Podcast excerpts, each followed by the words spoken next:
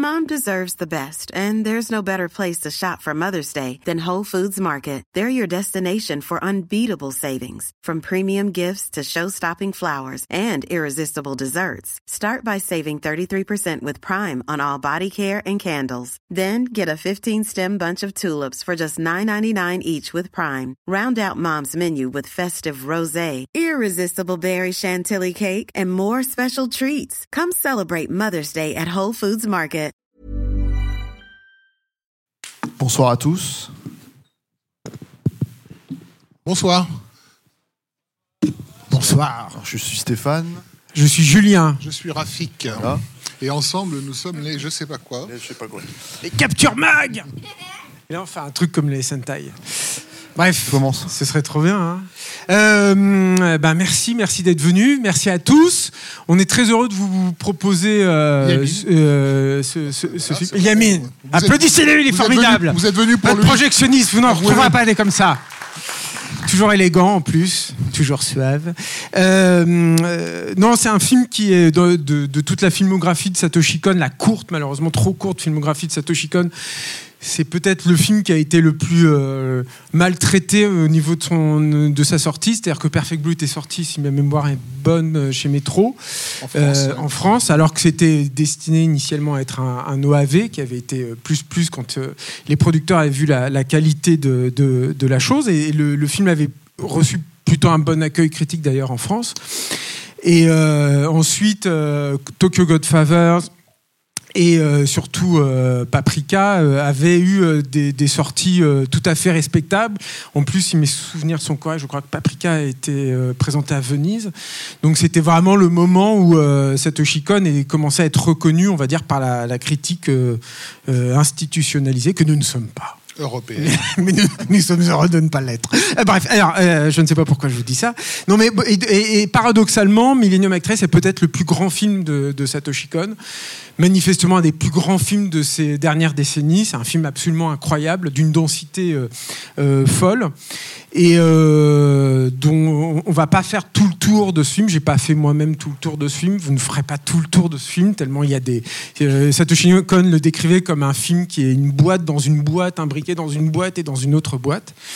Mais pour vous le présenter, on peut quand même dire que euh, le, le présentait comme un, un film sœur euh, de, de, de Perfect Blue, c'est-à-dire un film où euh, sur la, le- le- la relation du public à une, euh, à une star, à l'art, à euh, ce qu'on peut projeter en fait dans une œuvre dans la, dans- voilà, qui nous est présentée. Un film aussi sur évidemment le point de vue et sur comment on peut, le cinéma peut brouiller le point de vue.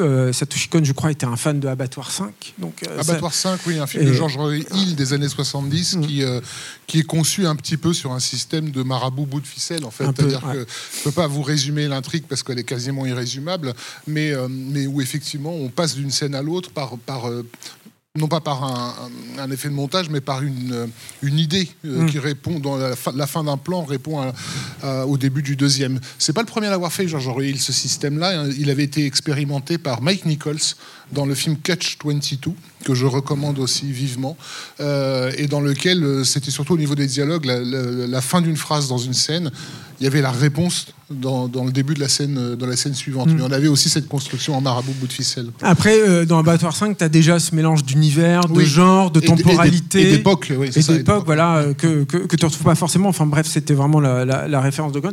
Et l'autre truc aussi de Millennium Actress, c'est que pour Satoshi Kon, c'était aussi, vous allez voir, c'est tout à fait sensible, une façon pour lui de se reconnecter avec la culture de son pays. C'est-à-dire que euh, Perfect Blue, si vous l'avez vu, il y a un, un côté dans le film extrêmement, euh, on pourrait presque dire du en fait, c'est-à-dire euh, euh, quelque chose dans le, rapport au serial killer, euh, même à l'imagerie en fait, à l'u- l'utilisation des couleurs qui pouvait faire penser à un cinéma, on va dire plus latin.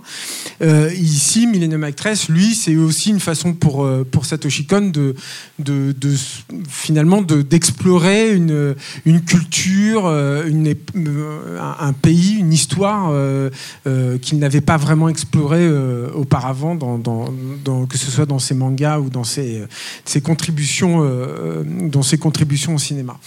Après, sur, la, sur ce que raconte le film, vous allez voir que c'est, comme je vous le disais tout à l'heure, d'une complexité folle. C'est-à-dire que c'est à la fois euh, une histoire du Japon, un portrait de femme, une réflexion sur ce qu'est une comédienne, et en l'occurrence une comédienne emblématique, une star en quelque sorte, mais vraiment dans le sens le plus noble du terme. Euh, c'est un- une, une réflexion, un parcours de l'histoire du cinéma euh, japonais, euh, de ses prémices en fait jusqu'au cinéma le plus, le plus moderne. Et puis c'est aussi un film sur le karma, c'est un film sur l'acceptation de soi, c'est un film sur... Sur l'obsession. sur l'obsession, un film extrêmement intime aussi, un film encore une fois sur l'échange et l'impact entre l'art et, la réalité. Qu'est-ce que l'art Qu'est-ce que la réalité Qu'est-ce que la réalité par rapport à l'art et l'art par rapport à la réalité Et c'est un film qui revient aussi à finalement qui qui qui, est- qui lie euh, le, cosmos euh, à l'âme humaine en fait. Voilà, comme très peu, enfin comme beaucoup ont essayé. Mais voilà, c'est un film. Bon, je veux pas être méchant, mais c'est vrai que c'est un film quand on voit ça et qu'on voit un truc, euh, une merde comme The Fountain de Darren derrière, bon, ça fait ça fait mal hein, pour euh, Darren Aronofsky. On se dit le pauvre quoi. Donc euh, voilà, c'est un truc euh, absolument Il est, monumental. il est- qu'il il est avait pas- il est terrassé. peut-être pas cité par hasard Aronofsky, puisque Oui, il, est, sûr. il est- il est connu maintenant qu'il avait acheté les droits de, de certains films de Satoshi Kon dans l'espoir de- d'en faire des remakes. Il Euh, utilisé des images, tout simplement. et en hein, fait, il s'est contenté hein. de piquer des scènes dedans. Oui. Mal, le- mal, mal les piquer. Bon, bref, on n'est pas là pour tailler un costard à Si, si, Pas, messieurs, vous voulez peut-être dire quelque chose? Bah, en fait, euh, euh, Julien a parlé de Perfect Blue. Après, je ne sais pas si tous les gens ici présents ont vu Perfect Blue, mais pour, pour resituer euh, vite fait, c'était euh, l'histoire d'une d'une comédienne qui cherchait à changer de carrière, pardon, d'une chanteuse qui cherchait à changer de carrière et pour devenir comédienne. Et c'était les coulisses peu glorieuses de la vie de de- d'une d'une Des idoles. des idoles, voilà, à- qui était confronté donc à, à- à un fan qui se transformait en un, en un pervers effrayant. Euh, et, euh, Écoutez et pas donc ça, il y les avait- enfants. il y avait une forme de, désillusion en fait sur ce que, peut être justement l'illusion du spectacle, là où euh, Millennium Actress va presque dans le, sens inverse. C'est aussi un film qui nous est rac- raconté au départ à travers les yeux d'un fan, comme vous, le verrez au début, hein, d'un grand admirateur de cette actrice, mais, on remonte vers le haut, c'est-à-dire on revient vers la, source du rêve et de l'illusion et que qu'est-ce que cette illusion peut en quoi elle peut, nous- elle peut nous, nous nourrir plutôt que de faire de nous des, des, des- des pervers obsessionnels. Et peut-être surtout salutaire. hein. C'est-à-dire que vous verrez, il y a un truc aussi dans l'idée de la sublimation. C'est aussi pour ça que je parlais de The Fontaine, c'est qu'on a vu, on avait vu, pardon, Raph, je te laisse la parole Non, après, tout après. Mais euh, on avait revu à, à- à- à l'époque où est sorti Millennium Actress beaucoup de films, mais je pense que c'était la fin euh, d'un millénaire, le début d'un autre, donc ça, ça incite à ça, mais beaucoup de films qui se réclamaient notamment de 2001, l'Odyssée de l'espace. Bon, bah voilà. Ça, c'est légitime là. Hein, et je dis pas, voilà, 2001, c'est 2001 quand même, quoi. Bon, bah là, il y a un truc, quoi. Et en fait, sur, sur Perfect Blue, il avait commencé à expérimenter euh, euh, cette, euh, ce ce qui allait faire son, son style, en fait, hein, cette, cette mise en scène de, progressive perte de repères pour le spectateur, hein, de, nous de nous entraîner, en fait, au même, en même, au même titre que son héroïne, dans, dans- de partir d'un monde où, le, voilà, où on sait à peu près sur quoi on, danse pour, au bout d'un moment, ne plus du tout savoir où on en est, à quel moment commence le fantasme, le rêve, la réalité, etc. Euh, qui là devient vraiment le fil conducteur de, de- de toute la mise en scène de, Millennium Actress. Ça va arriver assez vite euh, dans le récit, puisque donc voilà, elle va commencer à parler d'elle-même de sa vie. Bouchez-vous les oreilles. Voilà, ok. Bon, bah, je ne spoil pas. Mais, euh, mais, mais, mais voilà, le- de- de- dans- on a un personnage à l'image qui explicite ce qui est en train de se passer à ce moment-là. Euh, Lorsqu'il dit Attends, mais on est dans un film. Euh, et c'est bah, effectivement. l'autre qui dit, je crois, euh, on s'en fout. on en s'en fout, voilà. Et c'est une invitation au spectateur à se dire bon, à partir de maintenant, tu ne sauras plus. Et au fond, est-ce que c'est grave que tu saches ou que tu ne saches pas, tant que ce que tu es en train de voir est, est- est cohérent? Il y a un fil narratif qui est, qui est- qui est déroulé, et au bout d'un moment, tu te, tu te fous de savoir si tu es dans un film de cette nana ou, dans- ou- ou en, en train de suivre euh, la vie qu'elle a réellement menée. Et, et- et ça, en fait, ça, ça- ça l'autorise du coup au niveau de sa mise en scène à faire un, festival de raccords dans, ça n'arrête pas dans, tous les coins, euh, qui, est, vraiment pour moi la marque distinctive du style de Satoshi Kon que je rapprocherais. De, pour moi, j'appelle ça le- la mise en scène du flux de conscience, euh, qui est euh, en fait nos idées nous viennent euh, non pas euh, de façon ordonnée, euh, mais elles nous viennent par des associations dont le seul point commun, c'est nous. On part d'un fil et on arrive à autre chose et on ne sait pas comment on est parti de là pour arriver là dans, notre tête, mais tout simplement parce qu'en fait, le cerveau les a raccordés à travers tout un tas d'expériences sensibles. Et, et Satoshi Kon, s'il y a bien quelque chose qui le distingue, c'est que c'est un hypersensible. Oui. Non, non, justement pour rebondir là-dessus, mais peut-être finis ton idée, peut-être. Et que donc voilà, donc du coup la- toute, toute la mise en scène de, de Satoshi Kon, elle fonctionne auprès du spectateur parce que euh, parce que justement elle, elle suit un flux de conscience auquel le spectateur est accoutumé, ne serait-ce que dans ses propres rêves. Euh, quand- parce que quand on rêve, c'est la même chose. Euh, on est passé du salon à, la- à un souvenir de l'école, euh, et après on se retrouvait à, à- à voler dans le jardin de sa grand-mère, mais et on se dit mais ça faisait sens quand, quand je rêvais, ça faisait sens tout ça. Bon, et c'est ça qu'il arrive à retrouver, c'est cette sensation-là que tout ça euh, est, bien un même, un même et unique flux. Là, où je pense que Satoshi Kon est un cinéaste extrêmement précieux, extrêmement rare, comme il n'y en a pas beaucoup, c'est que c'était un étrange mélange, et je vais rebondir donc sur ce que dit Rafik, vous allez voir ça, attention. Mais euh, c'est un étrange mélange entre, entre le- l'ultra contrôle, c'est-à-dire que si vous avez eu la chance de voir des, des, storyboards de Satoshi Kon, ce sont des œuvres en soi. Je veux dire, à côté. euh, J'allais dire Miyazaki, c'est gribouillis, mais non, je vais quand même pas dire ça, mais je l'ai dit, c'est trop tard. Mais bon, c'est d'une précision folle, en fait, c'est un truc dingue. Et en même temps, et c'est lui hein, qui le racontait, c'est quelqu'un qui buvait beaucoup quand il écrivait en fait ses, ses scénarios. Euh, Millennium Actress, l'idée du film et après euh, la structure du scénario ont été écrits, conçus euh, sous, sous influence, hein, comme on dit quoi. Et du coup, ça, ça lui. Alors, je ne fais pas l'apologie de l'alcool, hein, mais mais mais en, fait, ça lui permettait, je pense, une espèce de lâcher prise qui lui permettait de retrouver, de renouer avec un- une espèce de, de- de pureté du rêve, on va dire, un truc comme ça, ou de la pensée, comme l'a l'a très bien exprimé euh, Raph. Mais, mais et, et tout ça en le structurant extrêmement. C'est-à-dire que vous allez voir que malgré tout, il y a, euh, y a, le film va à la fois vous donner un- un- un- une espèce de sensation d'être parfois un peu décousu, comme effectivement les pensées peuvent l'être, et en même temps dans une structure extrêmement, euh, extrêmement rigide. Il y a notamment une rime visuelle sur laquelle ils ont extrêmement beaucoup travaillé, euh, où on voit l'héroïne qui court, qui court et tout. Donc ça, ils ont euh, beaucoup étudié en fait des, comédiennes en train de courir, qu'ils ont filmé sous tous les axes pour obtenir ça et tout. Et ça, c'est payant. Vous verrez là-dedans, il y, a un- truc en fait autour de la course et qui parle en fait du personnage. Non, moi, vous avez bien, bien euh, déblayé le terrain, c'est super. Moi, j'ai plus grand chose à dire de toute façon, mais et puis c'est bien, c'est bien que je parle pas trop non plus de temps en temps. Quoi. Euh, non, ce que je rajouterais, c'est que c'est un vrai plaisir de pouvoir le montrer au cinéma parce que c'est un film de cinéma sur le cinéma. C'est-à-dire qu'il y a vraiment euh, l'idée qu'on parle en fait, de quasiment presque, presque un siècle en fait, de cinéma euh, globalement. C'est le, c'est le pari du film à la base. Euh, comme l'a dit Julien au début, c'est un film qui a été très très mal distribué. Nous, on l'a vu, je sais pas pour les gens dans la salle, mais nous, on l'a vu. Moi, je sais que je l'ai vu en DVD zonin parce Ouais, qu'il était sorti aux. États-Unis. Mmh. Voilà. Je l'ai vu en VCD. Ouais, voilà, donc, euh, donc, euh, et- je pense que ça participe de, du manque de reconnaissance entre guillemets du film. C'est-à-dire que euh, quand ce film est ressorti chez nous il y a trois ans, euh, c'est un film qui est, euh, qui, qui- bon alors c'est vrai qu'il est sorti, c'est un tout petit distributeur, la 7 Factory, qui a pris un risque sur ce film-là parce que c'est une remasterisation, remasterisation pardon 4K, euh, que c'est sorti pendant les grèves de la fin de l'année 2019, Oui, donc ça a fait à peu fait. près 5000 entrées. Mmh. Donc là, on a 1% dans, dans, dans, dans- dans la salle. Donc, donc voilà, c'est, c'est, c'est- moi, je sais qu'en tout cas ce soir, c'est la première fois que je vais le découvrir en salle.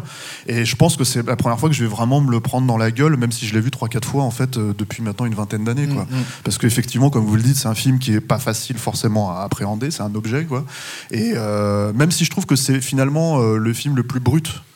euh, dans ce, dans ce fonctionnement-là en fait de, de, de Satoshi Kon parce qu'il faut savoir que Plus faut savoir- pur, peut-être, non J'allais dire le plus brut parce qu'en fait il faut savoir que c'était pas il était pas c'était pas censé être son second film en fait. C'est une idée euh, c'est une idée qui lui est venue parce que justement il a pas pu mettre Paprika en, en- en avant.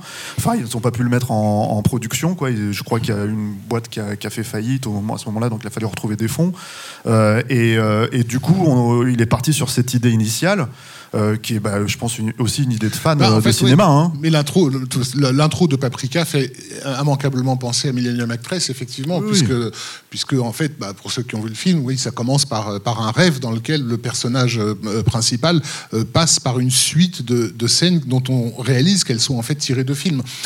et que c'est parce que le type en question est un cinéphile et que du coup, le flux de conscience de ses rêves se construit d'après ses souvenirs forts de, de cinéma, mais là, en l'occurrence, de cinéma occidental. On avait des références à Bon baiser de Russie ou, Voyage à Rome ou ce genre de trucs. Euh, alors que là, il arrive à faire ça avec, euh, euh, magnifiquement avec le cinéma japonais. Et là où je trouve ça encore plus brillant, c'est que les grandes périodes du cinéma japonais sont idéalement résumées par le développement même de son héroïne. C'est-à-dire que les, ses préoccupations de jeune fille et de jeune femme, elles, elles, résonnent immédiatement avec le mélodrame des années 40. au moment où elle commence à s'affirmer. Qui était aussi une période où le cinéma japonais était extrêmement il y avait une grande vitalité, donc Ça, fait écho. Quand elle commence à s'affirmer, à se, à se, poser sur ses fondamentaux, c'est l'époque du Shambara. Euh, quand elle a sa crise de couple, on arrive chez, chez, chez Ozu, euh, et, tu dis, mais en fait, ouais, c'est vraiment ça, l'histoire du cinéma japonais a vraiment traversé les mêmes crises que cette femme. Il n'y a pas assez de Kaiju on lui pardonne. Bon. Mais, euh, mais par contre. c'est cité, c'est cité. Il y, a assez cité, heureusement. Mais, mais, mais par contre, vous, verrez aussi que la.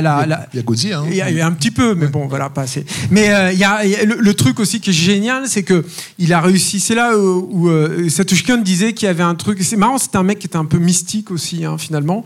Et il disait s'il n'y a pas des miracles qui arrivent dans les films, c'est que le projet est pas bon. Et un des trucs en fait qu'il a réalisé relativement tardivement, c'est que le, retracer comme ça, de façon chronologique, l'histoire du cinéma en, en mettant en parallèle avec les souvenirs, qui, qui était aussi, lui, c'était aussi un des pitchs hein, du film, c'est les souvenirs d'une dame qui est sénile.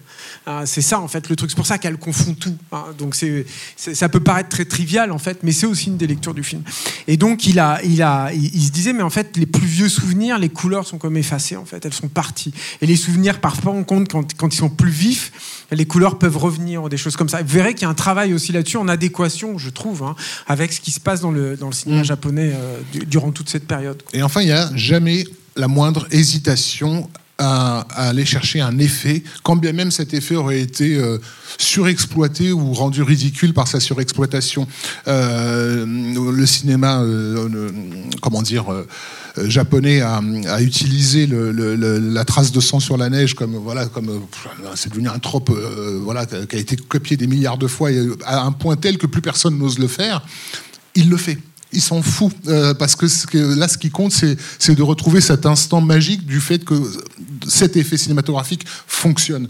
Euh, et, moi, je suis admiratif de tous ces cinéastes qui, justement, n'hésitent pas, parce que, au prétexte que tout le monde l'aurait fait avant, à, foncer directement, euh, à aller chercher l'effet en question. Encore une fois, je, reviens sur cette question d'hypersensibilité, qui est vraiment, pour moi, une des marques de, de Satoshi Kon. Ouais, donc voilà, c'est vrai que Satoshi Kon nous a quittés, c'était quand en 2010 maintenant, mm. donc euh, il nous a privé aussi. Euh, il y avait un film en cours qui, est, qui est toujours en cours. Enfin, on essaie toujours de, monter apparemment. Alors, euh, il a, on peut peut-être le préciser qu'il y a quelques images de, de, ce projet inachevé dans le documentaire. Non, justement, elles n'y sont pas. sont pas non, non, au final, il n'a pas pu les mettre. Il a eu des gros problèmes avec la veuve de, de Satoshi Kon. Ça m'apprendra à, regarder les documentaires en, en parlant. En tout cas, bon, il y, a, il y a un documentaire qui s'appelle Satoshi Kon l'illusionniste qui a été réalisé par euh, Pierre-Alex Vincent, euh, qui va bientôt sortir, je crois. C'est sorti en vidéo. Chez Carlotta. Et euh, ça a été diffusé, me semble-t-il, à la télé. Et, qui a fait, le tour des festivals depuis un, an, un an et demi. Et dont, son auteur me, me, confiait quand il quand, quand il l'a fait que pour lui le but du documentaire n'était il espère bien qu'il va être vu en Occident et ça a été le cas mais pour lui, c'est surtout, il espère qu'il soit vu au Japon. Euh, parce qu'il se trouve que Satoshi Kon a été effectivement, comme l'a dit Julien, remarqué des Perfect Blue par la critique euh, européenne. Euh, donc voilà, que Paprika s'est retrouvé à Venise, etc. Mais au Japon, Satoshi Kon, c'est un mystère, il n'existe pas auprès du public japonais. Et, quelque part, l'idée du projet, c'était que voilà que l'Occident renvoie au Japon du genre, hé les gars, vous êtes au courant que vous aviez un génie entre les mains, quoi, et de leur faire découvrir ce, ce talent météorique la, disparition de Satoshi Kon, c'est vraiment un crève-cœur monumental en fait pour, pour tout cinéphile qui se respecte, j'ai envie de dire. C'est vraiment quelqu'un qui est mort euh, au moment où il avait encore. Euh, enfin, c'est comme si Miyazaki nous avait quittés après le château dans le ciel. Il y, a quelque chose comme ça en fait, où on se dit mais il avait tellement, tellement à nous offrir en fait. Et vous allez en être les témoins là, donc vous allez tous pleurer en sortant. Mais vous allez voir, en même temps, vous allez voir un beau film. Bon, Ben, on, merci. On va lancer le film alors Ouais. du coup. Bon, bah, Merci à vous. Merci à vous. Merci Merci.